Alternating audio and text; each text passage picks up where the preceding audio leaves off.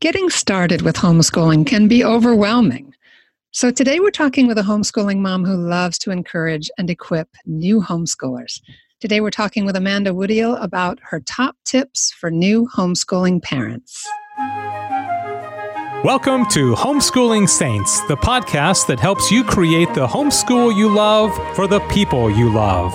Our host is Lisa Mladinich, a Catholic life coach, TV host, best-selling author, and an instructor at Homeschool Connections. Hi, I'm Lisa Mladinich, and we're talking today about top tips for new homeschooling parents. And our guest is Amanda Woodiel. Amanda is a Catholic convert, a mother to five children aged 11 to 3, a slipshod housekeeper, an enamored wife, and a good enough homeschooler who happens to believe that the circumstances of her life, both good and bad, are pregnant with grace. Read more thoughts on faith and parenthood at her blog, inaplaceofgrace.com. Welcome to the program, Amanda. Hi, Lisa. I'm so glad to be here. Oh, thank you. It's so much fun talking with you, Amanda. And I can just imagine that you are such a light of encouragement and good cheer to new homeschoolers. You have a heart for them, don't you? I do. Homeschooling has blessed our family tremendously and in ways I didn't even expect at the beginning. So when I hear someone is about to homeschool, I I have to really restrain myself that I don't just throw a bunch of enthusiasm their way right all at once. Because we can really inundate them, right? We can be like this this very loving avalanche on top. Like, well, you could do this and you could do that, right? And I remember how scared I was, how scary that step felt to call the school and say, you know, my kid, because my oldest went to school through first grade. And that was such a big decision. And then looking back, of course, you know, makes total sense. Of course, this has been the one of the greatest blessings for our family that I've experienced. Mm, okay. So you've got some great tips. You wrote an article uh, a year or two ago at amazingcatechists.com, which is my website, and I've been so blessed by the writing that you've done there. It's always so gracious and fun. It's there's a lightheartedness, but it's such intelligent work. Uh, step us into some of your top tips for people just beginning to homeschool. I'd love to. Um, I would like. I would tell you first before I even launched there, kind of what prompted me to homeschool because I love hearing homeschool stories, and I bet people who are considering it do too. Great. When I was discerning whether or not to homeschool, I was of course reading, as people do, and I came across the phrase "holy leisure." And holy leisure just struck me as what I had been yearning for for my family. Like I said, I, I think at the time I had three or four four kids, maybe and life was just getting busy, you know, getting up, getting out the door, getting to school. I think I had one preschool. So, you know, you drop them, you come back, you get the other one, there's nap time. And I thought, this is crazy. They're not even, you know, in sports yet or, you know, whatever. And so when I heard the phrase holy leisure, that was what I wanted time with my children while they were young. That was what my heart wanted. And um, that has been one of the things that has blessed us for sure because when I'm with them all day, we're able to do extra things in the afternoon in the evening, right? It's not that constant treadmill. They can be involved actually in a lot of things because I'm with them all day. So I would just encourage someone who's thinking life is so fast and missing my kids' childhood. I'm not even with them, I don't even see them. A lot happens in just living day to day with people. That's what I have found. Living day to day with them, conversations come up, that I don't think would have come up otherwise. Um, it's one of the blessings that I've experienced. Mm, I just want to interject that when I dropped my daughter off for kindergarten the first day, I was heartbroken. I thought, why do they get to spend most of the day with her and not me. It was just a, there was just on a gut level. I had wanted to homeschool before she was born. I had been reading books about it, and it took me several years to convince my husband that it was a great idea for our family. But I have to tell you, I, and one day, and years before that, I was temping at Goldman Sachs in New York City, and I heard two women in business suits chatting on the elevator one day, and one of them said, "Today was the first day of kindergarten. Oh my goodness!" And the friend said, "How was it?" She goes, floods of tears. And the friend sympathized and she said, Oh, she was fine. I was a mess. That's how I felt. Absolutely. For me, it was maybe a, a slightly more negative um, event that happened. I remember we were trying to get out the door, and I've noticed, I'm sure other moms noticed, when you're under the gun with time, your patience level goes down. We have to get out of here. Remember this one morning that I was trying to get him out the door. We got to get out the door. And I have all these little people who can't do much on their own. And I ended up saying, I, I just like, go in just this huge, loud voice. Do you know what that do? It made them stop. Freeze! And they kind of ran into each other like in slapstick style then as they like tried to scurry out the door. And I thought, this is not working. Like, I'm not even being the mom I want to be. No, and I know moms can't handle it. I'm not saying, you know, that if you have to get out the door every, every morning, you're always like that. But I was not being the mom I wanted to be. And that's the key right there. That word holy, the, that expression holy leisure, but also just you wanting something different.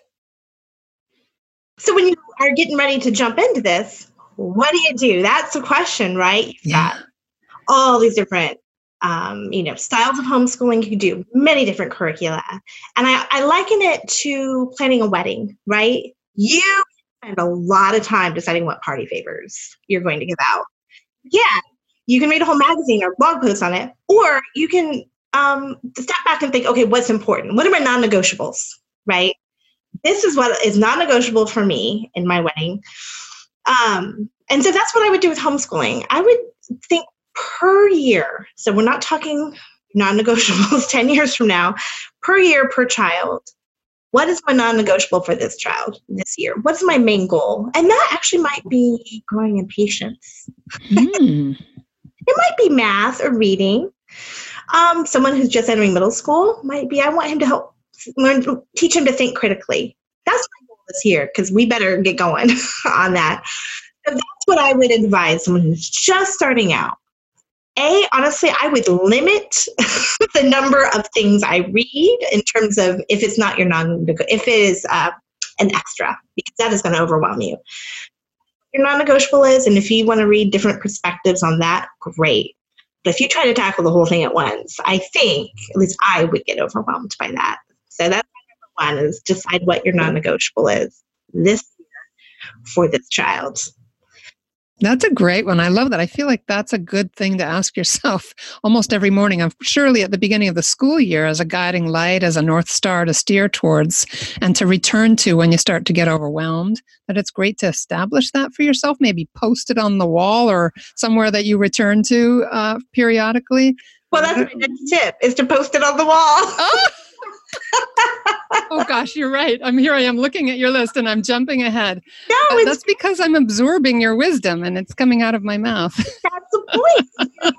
you will lose. You can easily lose what side of the forest for the trees, right? And so you you might start off that first week knowing what your non-negotiables are, and by November have totally drifted off course. So my second course was my um, your school's mission statement or even your non-negotiables and post it somewhere. Because what's going to happen is you're going to get a lot of ideas coming your way.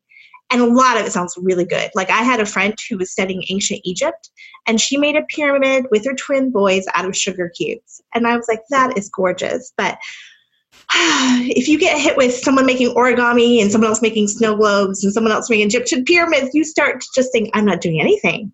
I don't do any of that. Therefore, I'm a bad homeschooler. Can just hold, okay, Egyptian sugar cube pyramids. Is that is that going to support my non-negotiable? If it is, I want to include it. If it doesn't, maybe I want to include it for fun, but I don't feel so guilty. Do you know what I mean? Isn't that the enemy that this guilt that I'm not measuring up?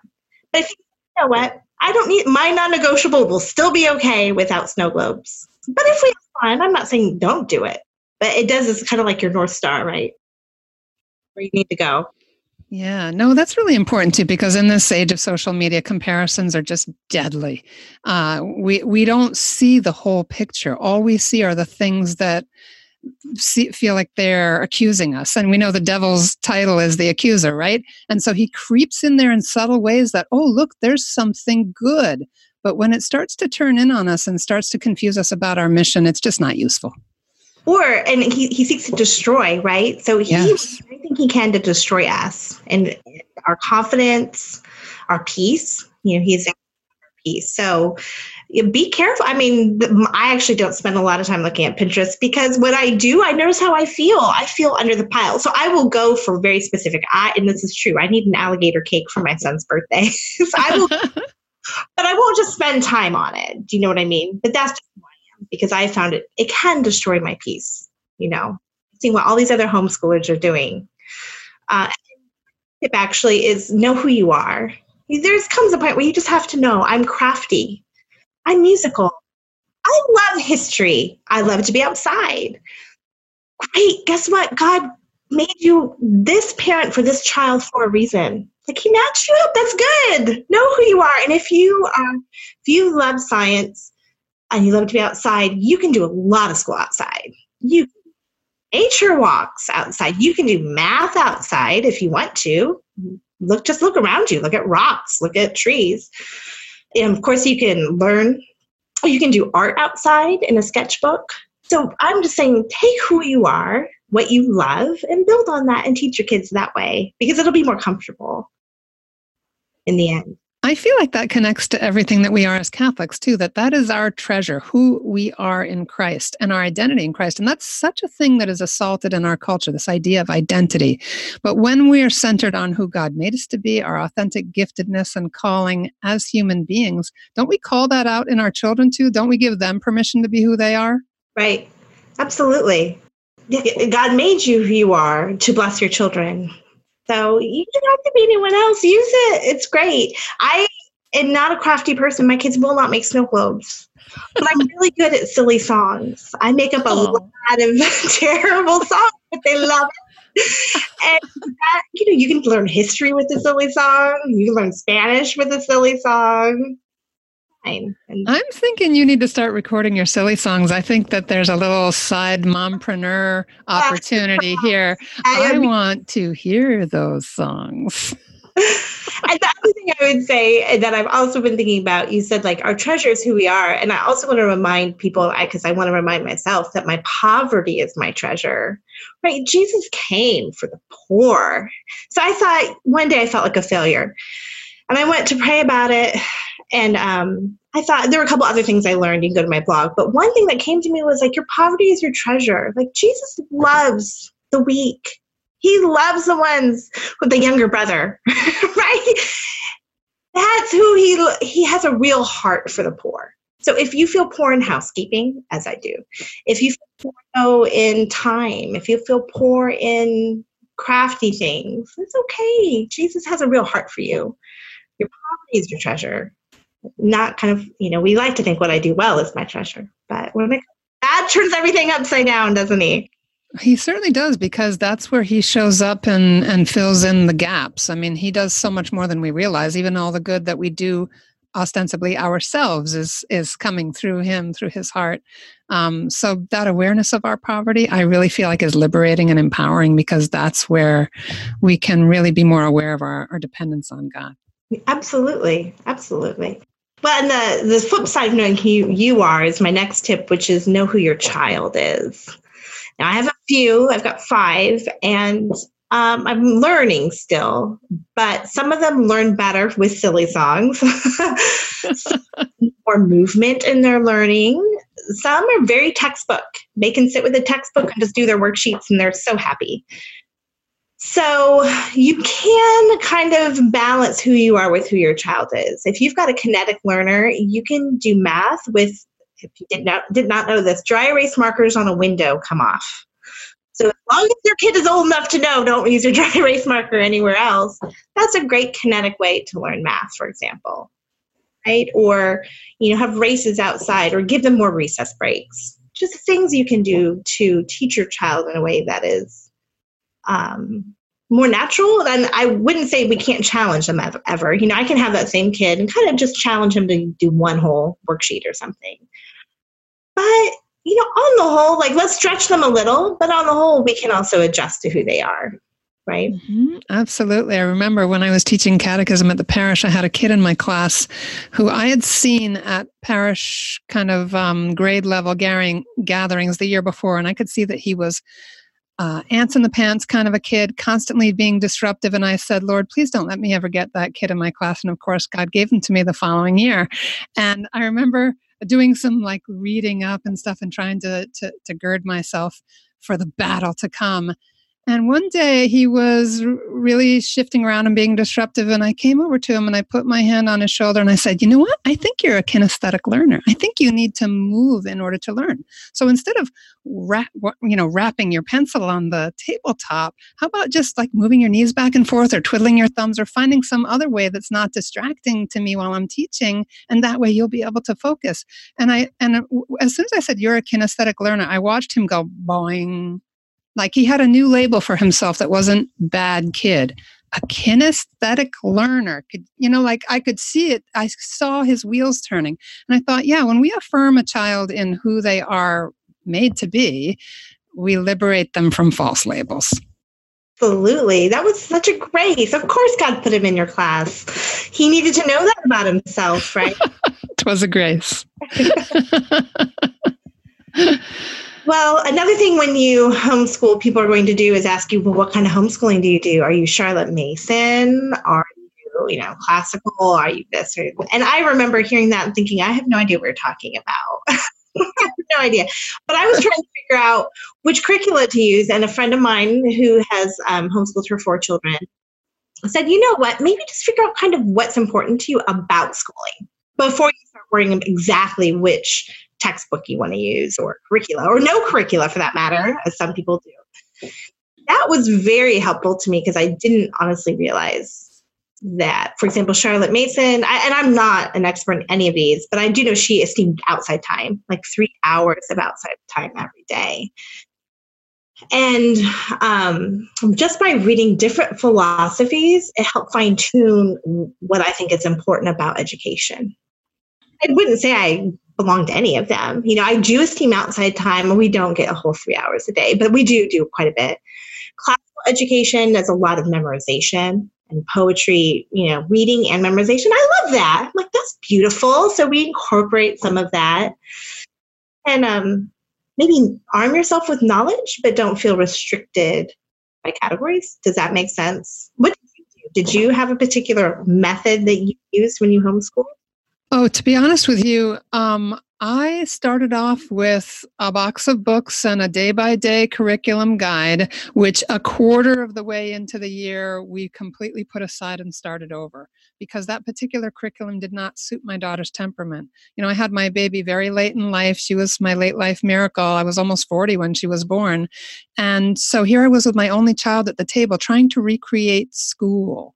It just didn't fit. She was miserable and I was miserable and I was in tears at the end of the day, feeling like I was just torturing her. And so we started to just visit with other moms and pick things up. So I went from one thing to another for a little while. And by the second year, I was kind of drawing from various resources and in a way, and just finding the things that really worked well for her. And we did, like you, we did memorizing poetry, and she did a lot of writing and and reading great books to in order to enjoy history and things like that more. And so we found our way into it. But to be honest with you, I mean, I learned so much from other moms, and they really were guiding stars for me. But I wish I could go backward to what you're describing. I never had a homeschool philosophy.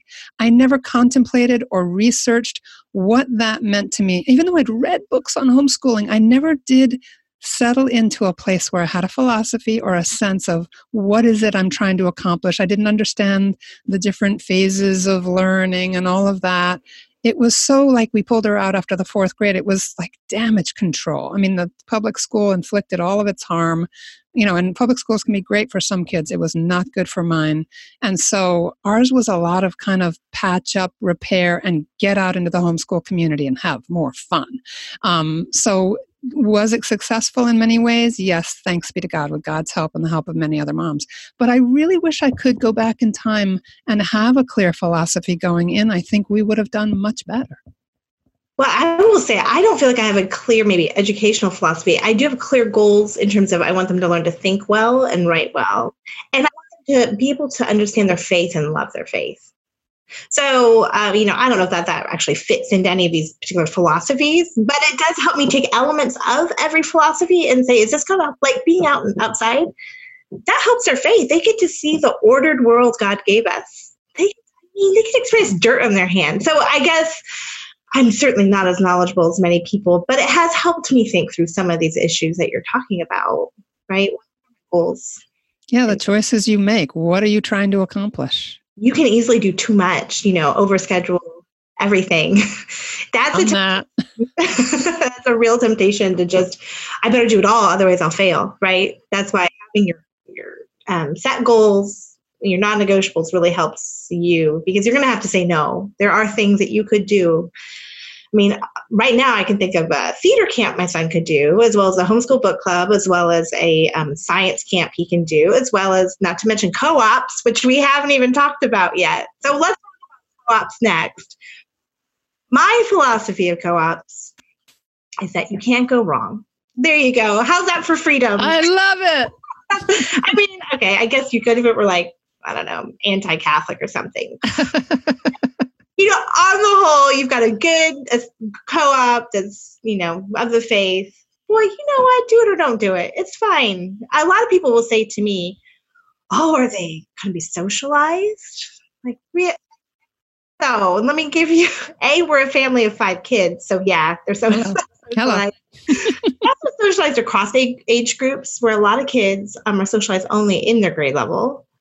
Uh, they do go to say church. we do have friends. We've got play dates. We do sports. They're socialized. So if your only reason for co-op is thinking my kids are going to be weird and not able to relate to other people, I would say that's very unlikely unless in a whole. I, I can't imagine how your kids wouldn't naturally know how to relate to people. Um, on the other hand, sometimes co-op give you co-ops give you opportunities you can't do at home, like pottery, or I can't do at home, or they do those subjects you don't want to do at home, like chemistry, for example. So they can be very beneficial. Up till now, I've always had nappers, and I'm kind of a structured person when it comes to naps, and so I just have not done them. But maybe, you know, maybe in a couple years, I'll look into that. But I haven't felt a lack personally. Did you do any co-ops when you oh, were? sure. I, I've taught in them. I've dropped off to them. Yeah, I, I love cooperative situations because you've got moms typically who have stepped out of careers, many of whom have specialized training, and some dads that are around. Um, and they then can offer your you know, pre-standardized test math training or your biology or your art or your drama or whatever it is.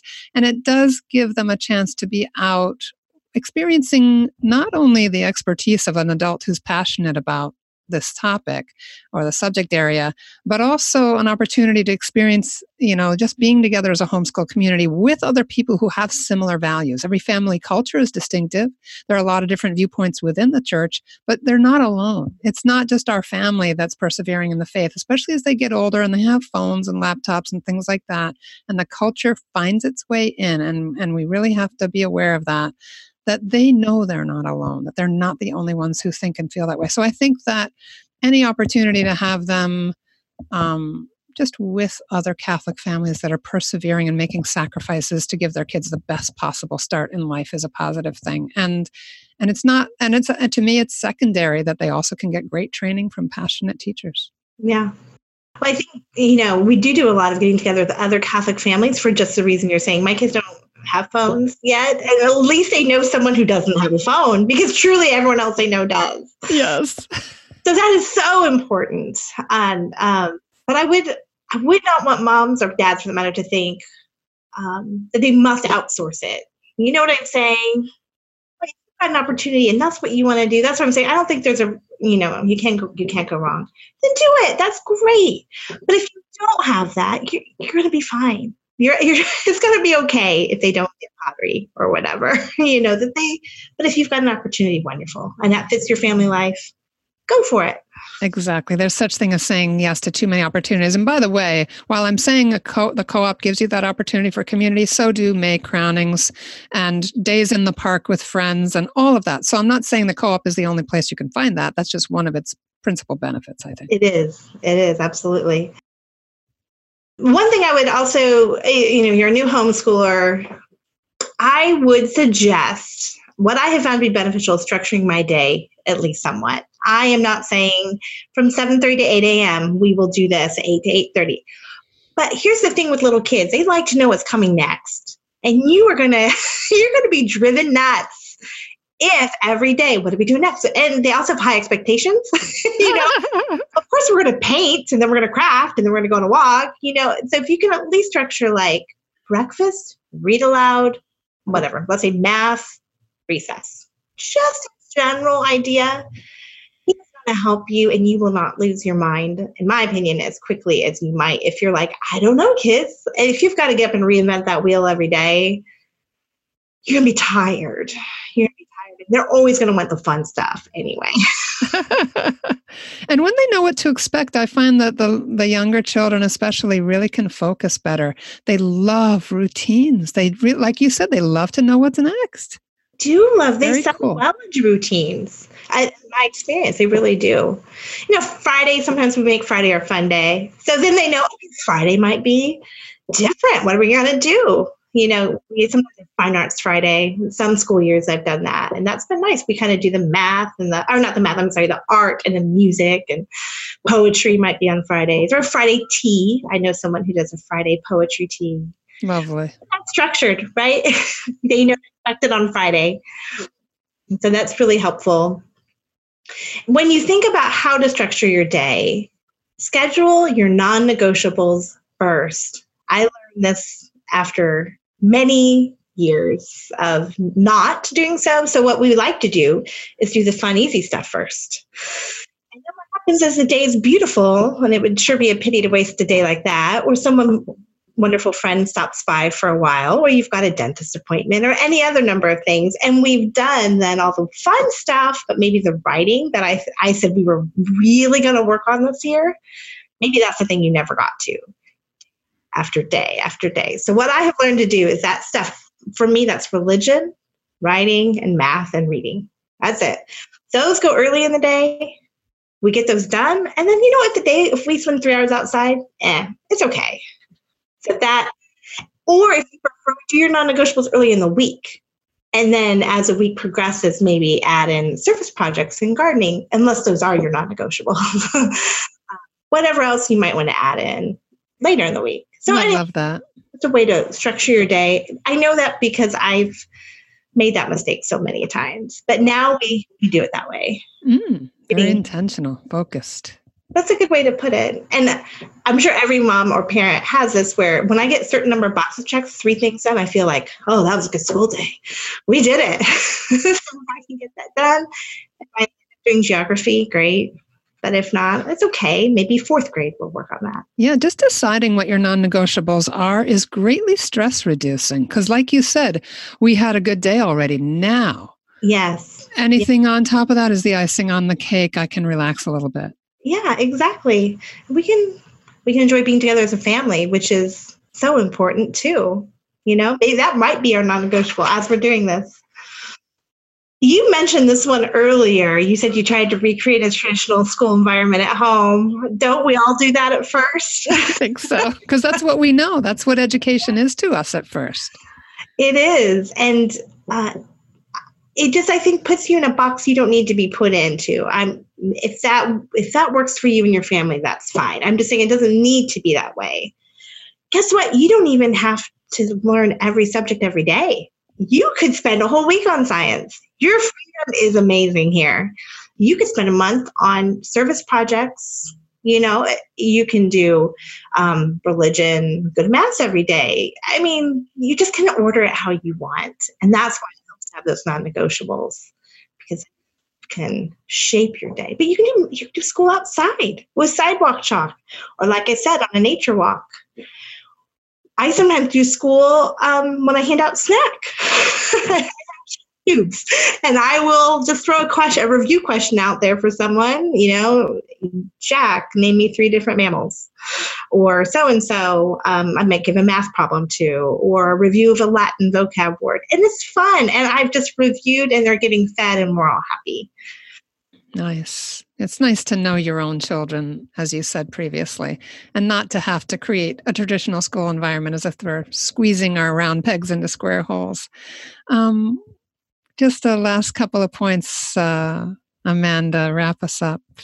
Well, I would say um, two things probably the most important to me. One is stru- structure some quiet time into every day. And that's that's who I am. I, and I think most humans need to learn how to be alone, especially in a family with a lot of children. It can be easy to always be entertaining, talking. And I think it's important to learn how to be quiet with your own thoughts.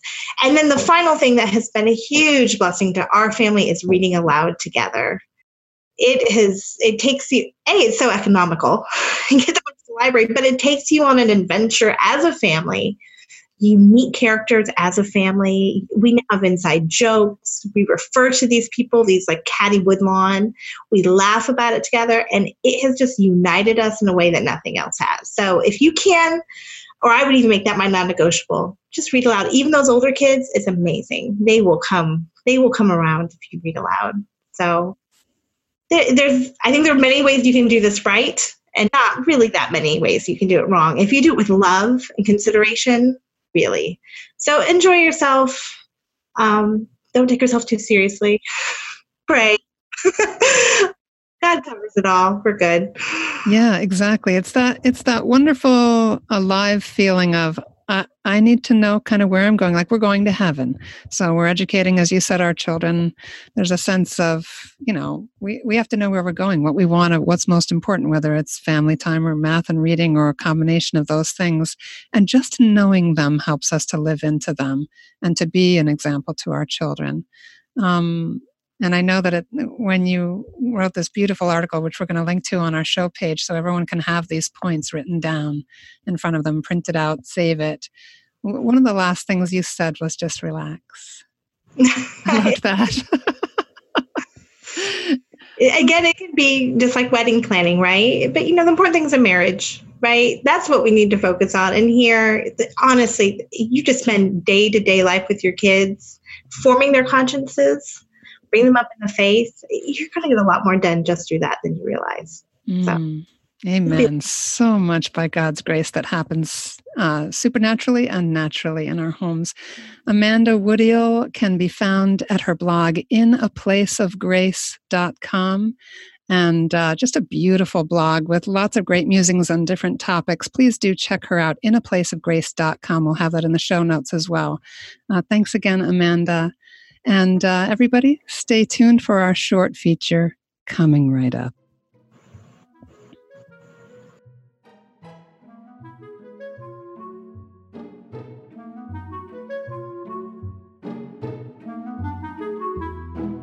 Hi, I'm Dan Louzonis from EinsteinBlueprint.com. Today I want to talk about what I call a negative view of money and why it's super important that our kids don't grow up with such a crippling mindset.